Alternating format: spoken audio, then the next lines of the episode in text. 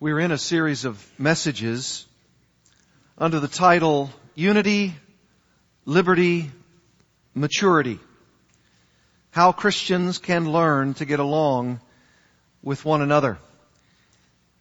Our text has been Romans chapter 14 verse 1 as we work our way through chapter 15 verse 13, a relatively long portion that deals with the same subject matter. And that is how we can learn to get along with one another according to Paul's words to the Roman believers. We're dealing specifically with a section in chapter 14 verses 1 to 12 under the subtitle Dealing with Non-Biblical Opinions Among Christians. How do you react when someone questions your judgments on non-biblical issues? What do you say to those who believe that you are in error in the way that you're conducting your Christian life and in ways obviously that are very different from their own? Do you despise them even for asking? Do you seek to pass critical judgments about them for how they're conducting their Christian life and practice? How can we learn to get along with one another even though we approach the gray areas of the Christian life very differently? Well, that's the subject matter that is before us. And Romans 14 and 15 has a great deal to say about living together in the body of Christ, especially as it relates to those freedoms we have to form acceptable opinions before the Lord. In the initial section of verses 1 to 12 of chapter 14, the apostle Paul gives us much biblical insight into how to pursue our unity, how to pursue our liberty, how to pursue our maturity as believers in Jesus, even in the midst of significant differences, differences of opinions on non-biblical issues. Paul, of course, as I have been telling you, divides this first section into three pieces. Verses 1 to 3, verses 4 to 9, and verses 10 to 12. And we've already seen from the last two messages how verses 1 to 9 fit into this overall argument of Paul. And now we have verses 10 to 12 before us this morning. But in order to understand the strong nature of Paul's words in these verses, let me briefly reiterate what we have here in the prior verses to verses 10 and 12, 10, 11 and 12, and why Paul speaks of Christ's judgment as he does in those verses. Listen to what Paul says in verses 1 to 9. Romans 14. As for the one who is weak in faith, welcome him, but not to quarrel over opinions. One person believes he may eat anything while the weak person eats only vegetables. Let not the one who eats despise the one who abstains. And let not the one who abstains pass judgment on the one who eats, for God has welcomed him. Who are you to pass judgment on the servant of another? It is before his own master that he stands or falls, and he will be upheld, for the Lord is able to make him stand. One person esteems one day as better than another, while another esteems all days alike. Each one should be fully convinced in his own mind. The one who observes the day observes it in honor of the Lord. The one who eats, eats in honor of the Lord, since he gives thanks to God, while the one who abstains, abstains in honor of the Lord and gives thanks to God. For none of us lives to himself, and none of us dies to himself. If we live, we live to the Lord, and if we die, we die to the Lord. So then, Whether we live or whether we die, we are the Lord's. For to this end Christ died and lived again, that he might be Lord both of the dead and of the living. Paul has uncovered some significant issues within the church at Rome that desperately needed to be dealt with. There apparently were Jewish believers in Jesus, at least we assume a majority of them, but probably also some, some Greek fearing or non-Jewish God-fearers who had also placed their faith in Christ, whom Paul calls weak in faith because they were not convinced they could eat meat or drink wine in the context of table fellowship with their Gentile Christian counterparts. They had a view that saw some of the Old Testament rituals like fast days or Sabbath day observance or festivals or some of the food rituals that they thought might be perpetually binding on the Christian's life even after placing their faith alone in Christ. And their fellow Gentile Christians had no such convic- convictions, mainly because they did not have any conscience bound issue with these kinds of things. They were eating all kinds of meats. They were drinking wine. They were not singling out any particular days of the week or the month or the year for any special, significant spiritual purposes of worship or celebration. Thus, there had become apparently some real conflict in the church about how to make decisions regarding these, cre- these key areas of the Christian life. And Paul addresses both groups and their attitudes in these verses. And rather than starting with the strong, he talks about the weak. He's going to talk much about the strong in verses 14 to 23. We're going to see those very, very clearly. But he talks about the weak in faith to begin with and how they should rather accept and welcome their brothers and sisters in the faith. And he implies, of course, that the strong ought to do so because that's what God does. God has welcomed both groups into the kingdom. Those weak in faith were not to pass judgment, and I use the word judgmentalism. That's the sin for which they were involved. There was a judgmentalism in the church. They were not welcoming the strong, even though God was welcoming the strong.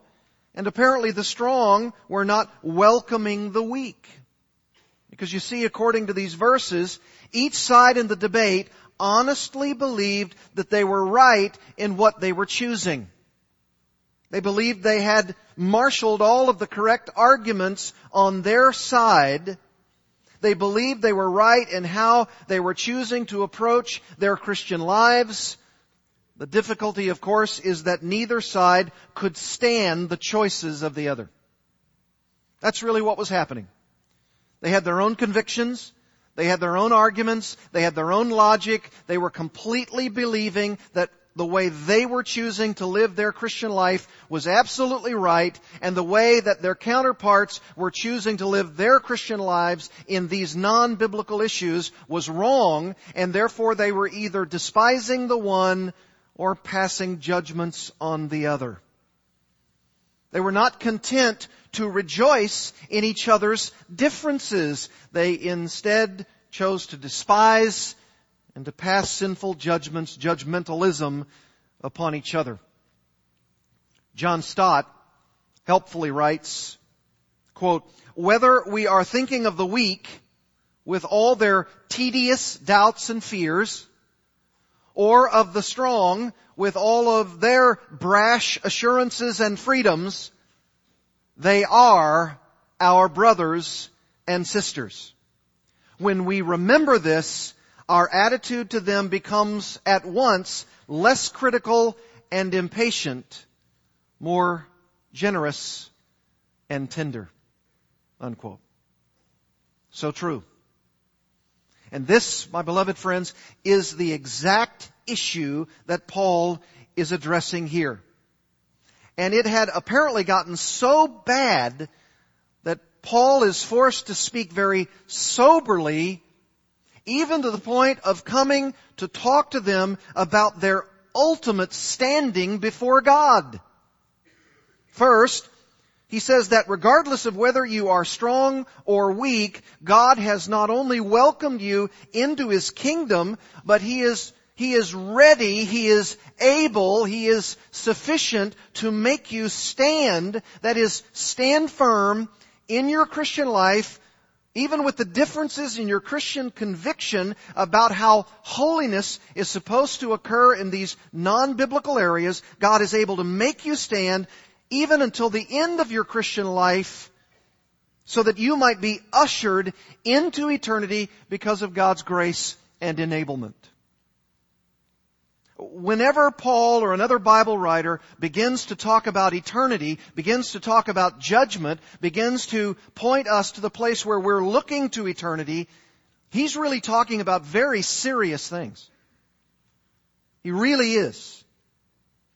And he says furthermore, Jesus Christ died for our sins and He raised us up from the dead and that because He was raised from the dead to prove that He is Lord of all, that He is the one to whom we are accountable and He will ensure that we have a safe passage to eternity with God in heaven.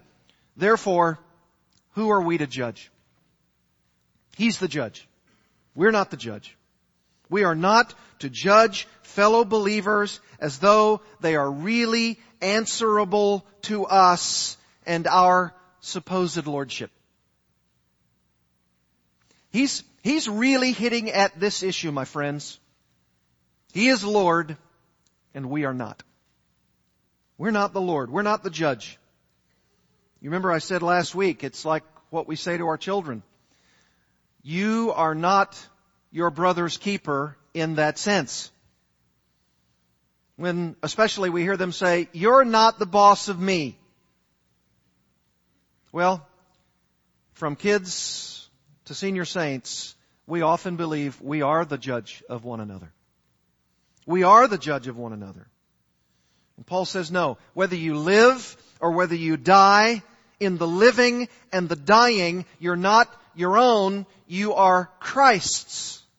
You're not the judge of each other in your living or your dying. You are set in the Christian life to please only ultimately one person, and that is the person of the Lord Jesus Christ. You're there to please Him, glorify Him, answer ultimately to Him alone. So don't go around acting as though I'm your judge.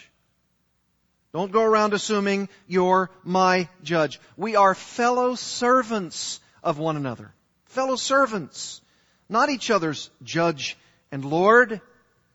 Because if we seek to judge or evaluate people's non-biblical opinions, and that, that is what we're talking about right here specifically, if we are seeking to judge their non-biblical opinions, and we thereby seek to determine whether or not they are acceptable in our own minds, we usurp the role that is only to be filled by Jesus Himself the only and real Savior of sinners, and the one who has been raised from the dead and who will raise us from the dead, proving that He is Lord of all, that He is uniquely the sovereign of the skies, and we dare not try to usurp His place as judge of the universe, and certainly not the judge of each other.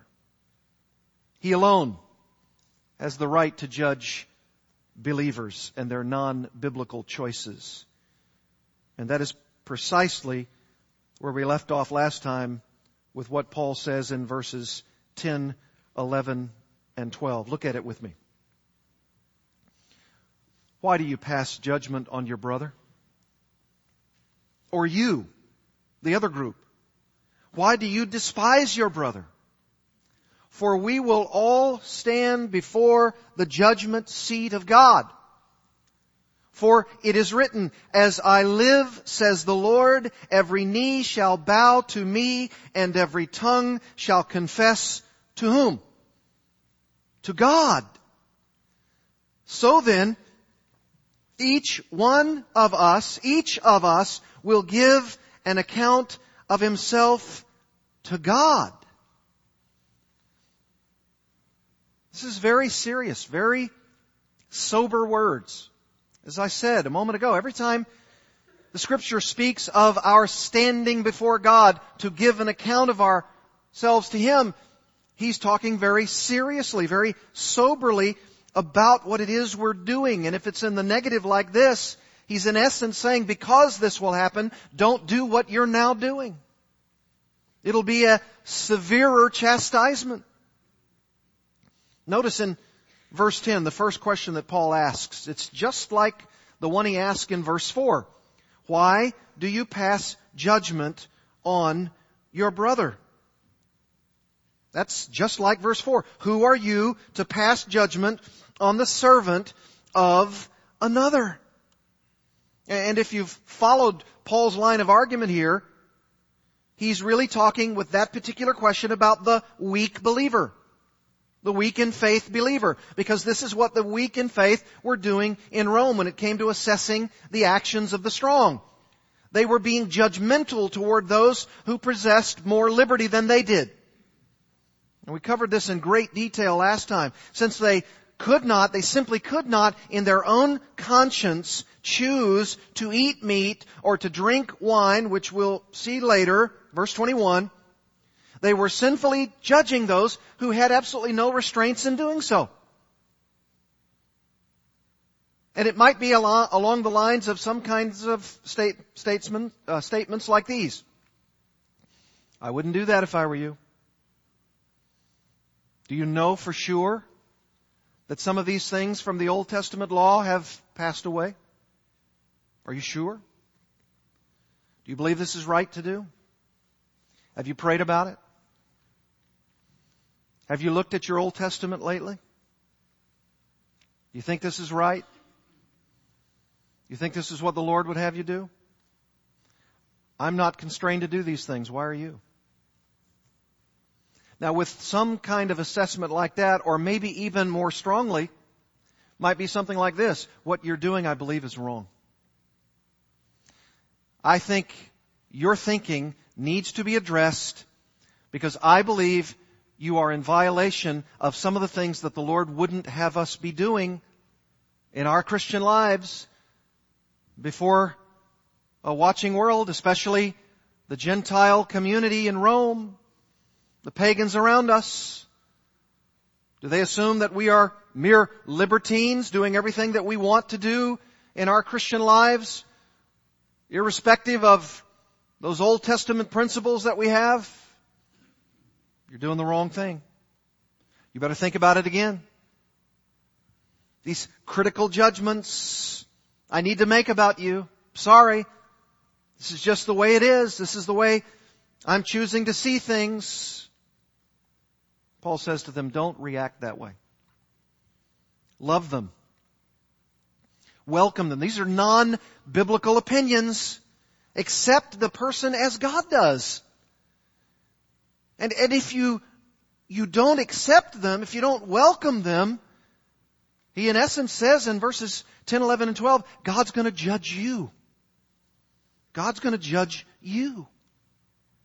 You cannot pass critical judgments on non-biblical matters that are not explicitly stated in the Word of God because if you do, you are in essence passing critical judgments that God Himself has not passed. You see? Don't try to take a role that is higher than the very role of God Himself who has accepted them, who has welcomed them. And then He asks, the second question in verse 10 to the other group, or you, why do you despise your brother? Just as he framed the same question in verse 3. Don't, don't do it. Don't let the one who eats despise the one who abstains. And it's the reverse. You know, you would assume that if he was be, if he was talking about the weak and all of their passing of critical judgments, that the strong is saying, yeah, you get them, Lord. Yeah, talk to them. Tell them how the cow ate the cabbage. Yes, sir. Cannot pass those critical judgments. Look, you gotta be free, brother. You gotta understand. You got all these rules and all these regulations about all these non-biblical opinions. You gotta just stick with the Word, man. You gotta, you gotta have the right kind of freedom because the Lord's created all of this kinds of meat. The Lord's created wine. You ought to drink to the glory of God. You ought to do all that you can to show everybody that Christianity is not just a bunch of rituals and a bunch of rules and a bunch of legalistically binding ideas. No, no, no. Don't hang that on me. Don't put burdens on me that my conscience doesn't even bear. I'm free in Christ to do those things. And you know what that kind of response, that kind of attitude can breed? It's despising. I, I, I'm looking down my nose at you because you just don't get it. You just don't understand. And so he says, why do you despise your brother? Remember, as I said, to despise someone, using the Greek word which Paul uses here, exutheneo, can mean, among other things, to reject, to scorn, to treat with contempt. By the way, that last definition to treat with contempt is the word actually which is translated in Luke 23:11 to depict the very Roman soldiers and their attitude toward Jesus during his unjust trials. They were despising the Son of God. Hey, whatever, whatever you do as a strong person, don't be linked up with a word that's used to speak of Roman soldiers who were despising the very Son of God. It's also used, by the way, same word, in Luke 18:9 to show how the Pharisee was treating the publican, the publican who was beating his breast and saying, "Lord, be merciful to me, a sinner." And the Pharisee was standing, according to Jesus, some distance off, saying, "Lord, I thank you that I'm not like other men, like this publican here, I tithe all I can get. I do it because it's right to do. And look at this publican over here. And there's a despising, a looking down your nose at somebody else. It's also this particular word, despise, used by Paul in 1 Corinthians 6 to talk about Christians who were taking other Christians to secular law courts, and when they were doing so, they were doing it among the law courts whom Paul says has no standing in the church. That's the same word. No standing. No account. You know what it is to despise somebody? It's really to say, you're of no account to me. You're of no account to me. When you despise those weak in the faith who live with their self-imposed restrictions on the Christian life, you're treating them as though they have no real standing in the church. You know what he could even be implying here? Maybe he's even implying by the very use of this word that maybe what the strong were doing were saying something like this. Are you really sure you have standing in the church? I mean, you get all these rules. You got all these rituals. You have all of these obligations. You've got all of these self-restrictions that you've imposed upon yourself. Are you really experiencing real standing in the church? Very serious. The Corinthians, toward Paul, are even said in 2 Corinthians chapter 10 verse 10 to see him in this way. Listen to it. His bodily presence is weak, and his speech of no account. Despising him. Look, he's got a weak frame. He's got this ugly disposition. His speech is of contemptible nature. Who is Paul? Who is he?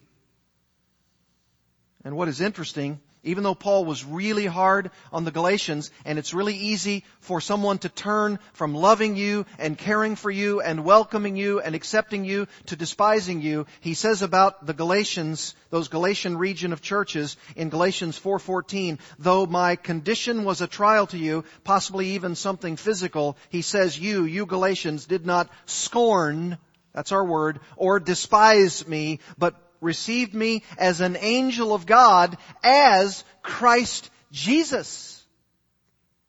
He said, You treated me as though I were Christ Jesus himself. I would say that's the opposite of treating someone with scorn. Treating someone in the name of Christ.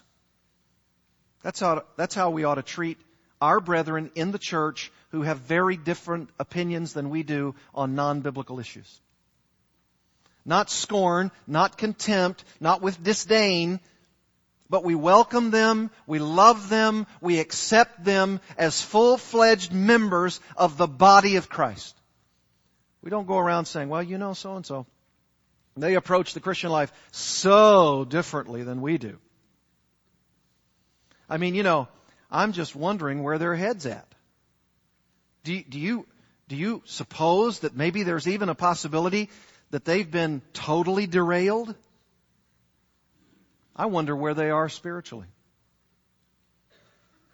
If you come from the motive of the heart that despises someone like that, and they are genuine members of the Christian community, that's a serious sin. And that's what Paul's dealing with. He is saying in Romans 14 that if you're going to pass sinful, wicked, critical judgments upon those who are free in Christ to form their own opinions about debated areas, and if you're going to despise and scorn and reject and disdain those who freely of their own accord, because they have convictions to do so, abstain from certain things because they have legitimate in their mind convictions regarding them to both groups, Paul warns this. Look at it in verse 10. For we will all stand before the judgment seat of God.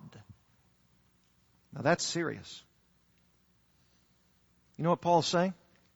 Instead of judging others, instead of me placing myself in the seat of judgment upon another believer, Paul reverses the whole process and says, do you not understand that both groups are actually going to stand before the judgment seat of God? Instead of judging others, we're all going to stand before our ultimate judge, and that judge is God Himself, and we're going to undergo, undergo our own scrutiny by Jesus without any of our fellow Christians being anywhere around during our own time of scrutiny. Now that, my friends, puts all of us in a position where we say, one day, as I stand before the Lord to give an account for how I lived my Christian life, I look around and guess what? There's no other judge for me but the Lord Jesus. No other judge. No one's going to stand there and say, but judge, I had an earlier judgment. I'm going to stand alone before the Lord to give an account of these areas for which there was genuine disagreement, and I've got to come up with convictions on my own, and I have to come up with reasons whereby I do what I do in the Christian life, and I'm not going to be able to say, but it was so and so who judged me, and I judged my own Christian life on the basis of their judgment. No. It's the Lord Jesus alone who will judge. And conversely, there are going to be people who are going to be standing right with me in the Christian life who are going to say, don't do that, stay away from that, abstain from that, or someone's going to say, you're legalistic, you've got freedom, you got hang-ups, you ought to be able to do that, you're staying away from things, it's your own fault. I have to crowd all of that out of my mind and I have to come to a place of determining how in these non-biblical areas, and we make these decisions every day in our Christian life. Every day we're making decisions that have no particular right or wrong perspective to them whatsoever. You say, what are those? Well, I gave a few last week. I'm going to give a few more. Not this morning. I'll get to that when we get to verses 13 to 23. We're going to talk a lot about that, about stumbling blocks and about offenses, and we're going to talk a lot about what some of those areas are. But we make a lot of decisions about the Christian life all the time that have no patently right or wrong answer. And I have to understand that there is one person and one person alone for whom I will stand alone to give an account, and that is we will all stand before the judgment seat of God. Again, John Stott writes very helpfully. We have no warrant to climb up onto the bench place our fellow human beings in the dock and start pronouncing judgment and passing sentence because God alone is judge and we are not as we will be forcibly reminded when the roles are reversed. End quote. When Paul warns that we will all stand before the judgment seat of God, he uses a legal, judicial, technical Greek term for the word stand, and it's used in the law courts of Paul's day to refer to someone literally standing before the judge. It's the Greek word paristamai. It's only used, that particular word, right here in this text. But there is another passage. Turn with me to 2 Corinthians chapter 5. Even though that's peculiar to this text, here's one that has really the same kind of idea. And if you've never really seen this text, you ought to know it because it is so very important for your Christian life. This ought to, this ought to change you as to how you approach the Christian life. 2 Corinthians chapter 5. Look at verse 6. So we are always of good courage. 2 Corinthians 5, 6. We know that while we are at home in the body, that means living here in life, physically, our minds, our attitudes, our actions, we're living in this body, that means in this world. While we are at home in the body, we are away from the Lord. That means we're not in His physical presence. For we walk by faith, not by sight. Yes, we are of good courage, and we would rather be away from the body and at home with the Lord. That means we would actually rather be out of this world and with the Lord in His presence. Verse 9. So whether we are at home, that means living this life, physically speaking, or away, that means in heaven with the Lord, we make it our aim to do what? To please Him. And then verse 10. For we, what's the next word? Must. We must. Every single believing person must appear before the judgment seat of Christ, so that each one may receive what is due for what he has done in the body. That means during your Christian life before you go to be with the Lord, whether good or evil. That word evil being actually the word phaulos, meaning more, in my judgment, worthless. Worthless. You see, we're, we're all doing something in the Christian life for which there is an ultimate evaluation by the Lord Jesus Christ, and that ultimate evaluation will be that our deeds done in the body will either be good or commendable or right or righteous, and those things which are not are considered by Him phaulos, worthless. And you know what will happen to those worthless deeds? They'll all burn up. They'll be consumed.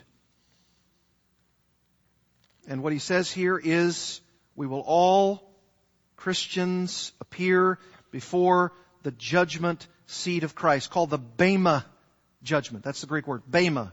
B-E-M-A. Bema, the Bema seat judgment.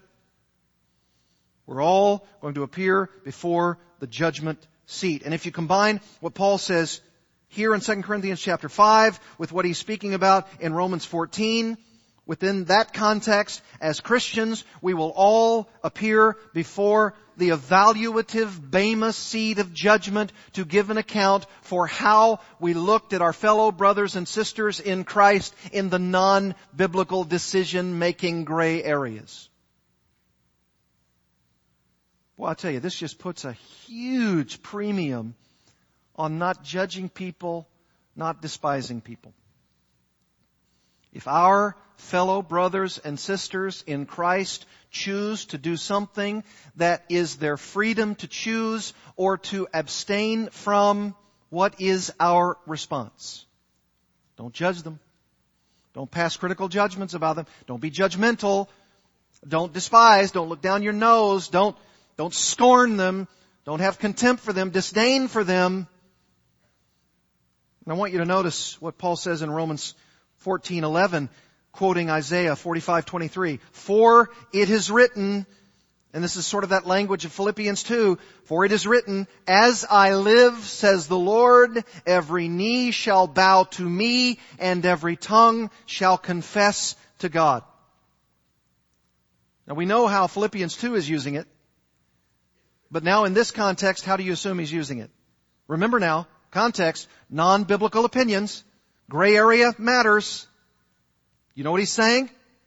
You and I will one day, as the Lord lives, and He lives because He died and was raised again, every knee shall bow to me to give an account for how you responded to your fellow brothers and sisters in Christ with those non-biblical opinions. You're going to stand before the Lord one day and you're going to have to give an account. And for every good judgment you made, charitable judgment, loving judgment, welcoming judgment, accepting judgment, you'll receive reward. And for every critical judgment, sinful judgment, despising judgment, scornful judgment, disdaining judgment, that work will be phaulos, worthless, evil, and you'll be chastised. And you know what the chastisement will be? The good works will be evaluated and you will be rewarded. The phaulos works, the worthless works for which you'll be evaluated will vanish away as will reward. Very serious. This is every knee bowing and every tongue confessing to God that it is Christ alone to whom we are ultimately accountable. Ultimately accountable. That's not to say that we're not accountable to our brothers and sisters in some sense, because they are our fellow brothers and sisters. But our ultimate accountability, the ultimate judge, is the head of the church, Jesus Christ. And while we would, should seek to minister to those around us in the body of Christ. Our Lord, our Master, our Judge is God the Father Himself and His Son, our Lord Jesus Christ, and His Spirit, the Spirit of God, for whom and in whom we live and move and have our being, and it is to the triune Godhead that we ultimately obey. Every knee bows to the Trinity as Lord and not to our fellow sinful creatures as Lord. Every tongue confesses our allegiance to the Godhead, not ultimately to each other. And you know, that really ought to smite us about critical judgments. And they roll so easily off the tongue, don't they? So and so shouldn't be doing that. It's wrong. They should not be approaching their Christian life like that. They're legalistic, they're narrow. They got too much liberty. They're libertines. Shouldn't do it.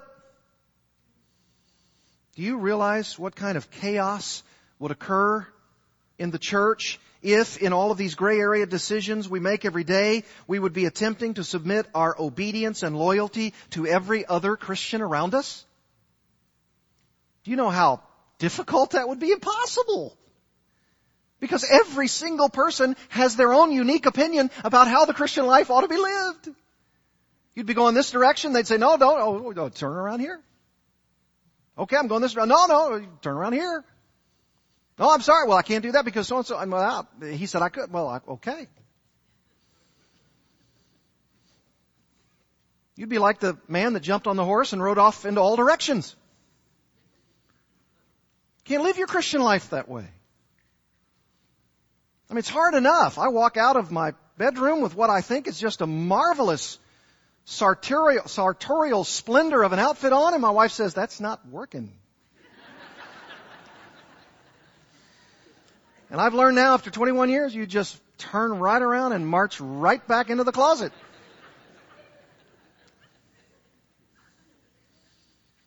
It's hard to come out of the closet.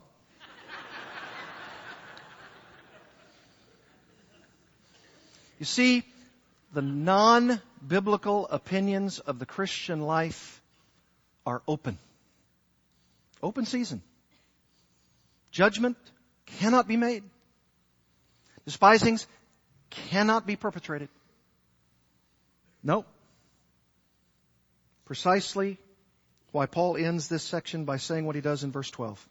So then, each one, each of us, each Christian, each Roman believer, each believer of the Bible Church of Little Rock will give an account of himself to whom?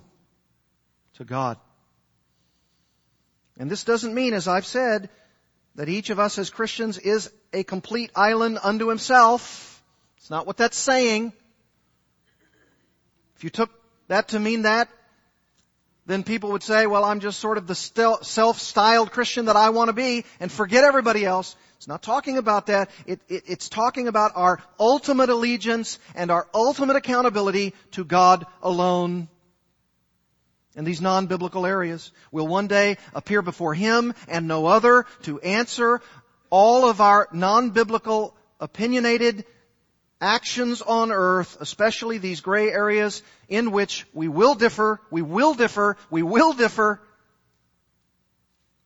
And you know, I thought a lot about this over the last several weeks and I assume that maybe one of the reasons in God's economy, His masterminded principle of why in fact these areas aren't more explicitly stated for us in scripture, and maybe that's because the Lord is trying to make us be sure that in these non-biblical areas we learn to love, we learn to accept, we learn to get along. We learn to rejoice in our differences.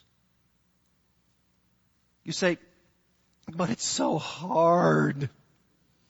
Yes, it is. And let's close with a look at 1 Corinthians chapter 4, and I'll show you how hard it really is. 1 Corinthians chapter 4. And this is a great place to end because we've got to be careful that even if we thought that the person who was making these non-biblical opinions were doing it with the wrong motives and we want to help them, we want to come alongside them, we believe that they're injuring themselves, we got to be careful. We've got to be careful that we don't judge their motives. We don't really know what's going on inside their hearts. We would love otherwise to be like the Lord and have x-ray omniscient vision into their souls so that we can know exactly what their motives are so we would then be able to say, you're hurting yourself and you're hurting others. Don't do that. I can see your heart. Don't go that way. But we can't. We're only human beings. 1 Corinthians 4, Paul in a sense says the same thing to the Corinthians themselves. He says, verse 1, 1 Corinthians 4, this is how one should regard us, that is apostles, those closely associated with the apostles, as servants of Christ and stewards of the mysteries of God. He says, I know what my responsibility is, and my brethren, it is required of stewards, moreover, that they be found trustworthy. In other words, I gotta have the right motives myself. I can't be in the ministry for being on the take from the ministry. I can't do that. I've got to serve the Lord with right heart motives. Notice verse 3 though. But with me, that is my motives, my responsibility, my requirement as a steward, it is a very small thing that I should be judged by you, you Corinthians, or by any human court. And then notice this amazing statement. In fact, I don't even judge myself. You know what he's saying? Look, you guys are all about the premium of judging me. He says, I don't even judge myself. How is it that you're judging me? I don't even judge myself. And someone's going to immediately say, yeah, but aren't there a whole bunch of things in your life for which adjudication needs to occur? Well, yes, but he actually says, verse 4, I'm not aware of anything against myself. You say, wow, but notice, here's the qualifier, verse 4, end of it. But I am not thereby acquitted. Why? Because it is the Lord who judges me. In other words, I have an ultimate accounting. It's the Lord, it's the Lord who will judge. He's my ultimate accountant. He's going to judge me. I shouldn't be judged by you. And then notice verse 5.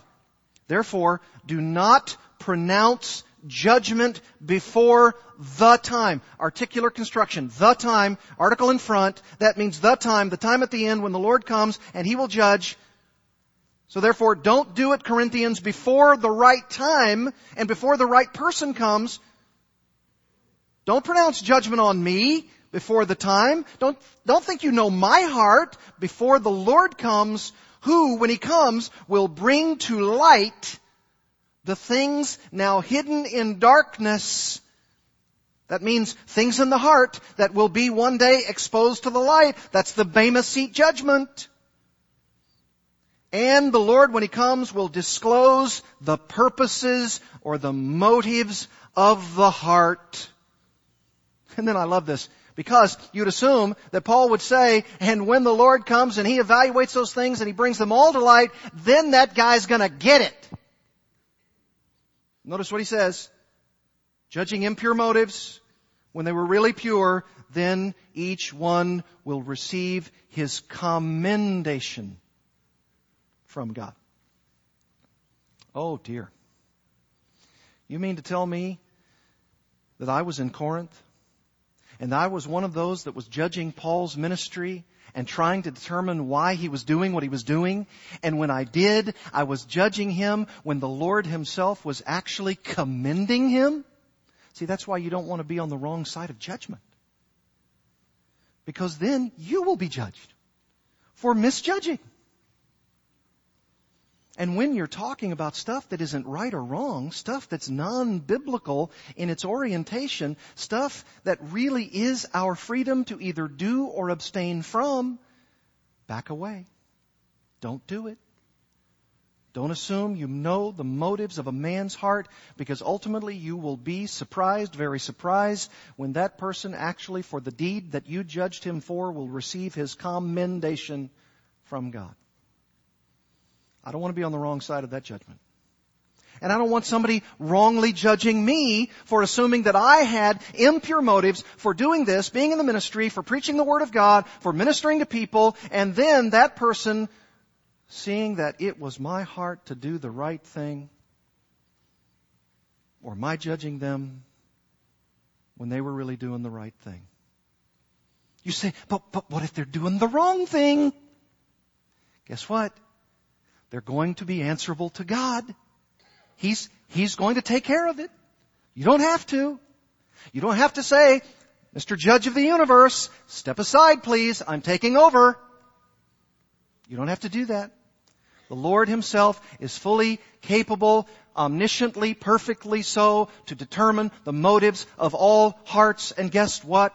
That's exactly what He will do. You know what it does? It actually frees me up. I don't have to be the judge, the jury, and the executioner of the motives of the hearts of people around me. I can let Him do that, and I can be freed up to do what I need to do, and that is to concentrate on living the Christian life myself, because it's hard enough to do just that, right?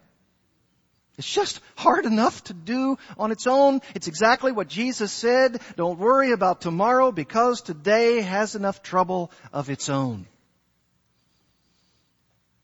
The bottom line, my goal today is to pillow my head tonight and make sure I've concentrated on my own Christian life. How in the world do I have time to assume that I can spend mental energy assessing the motives and the actions of others in non-biblical areas? I don't. Do you imagine how much wasted time and energy has been spent on our own adjudications and judgments and assumptions and presuppositions of the motives of others. Now, words and actions, an evaluation of such, the wrong or rightness of what scripture actually explicitly says, it's a different matter. And God will deal with that too, and He may even use you as an instrument at times to go to your brother and say, you said this and that was offensive, that's against the Word of God, let me implore you, let me encourage you, let me admonish you, that's a different issue, but on these non-biblical areas, don't judge. Let's see if the Lord can produce in us as a church the kinds of non-judgments on freedom issues that would blow the minds of the unbelieving community around us when they see how flexible, how welcoming, how accepting, how loving we are toward each other. And it may just be that they say, how come you didn't jump on that? I thought you Christians were. I thought this was. I thought you were supposed to. And you can say, those are non-biblical areas. That person's free to pursue that course of action. I'm not their judge. I'm just trying to stand before the judge one day for my own life to have the best kind of Bema seat judgment I can possibly have. Oh, that's enough for us, is it not? Let's pray together. Oh Lord, that is enough for us. Thank you for challenging us even this day to make sure that our judgments in these non-biblical areas are charitable, loving, gracious, kind, welcoming, accepting. And oh, let us stay away, my Lord, from passing critical judgments and from despising one another. Oh, may it be so, so that we might learn how to get along with one another in the body of Christ. In His name we pray. Amen.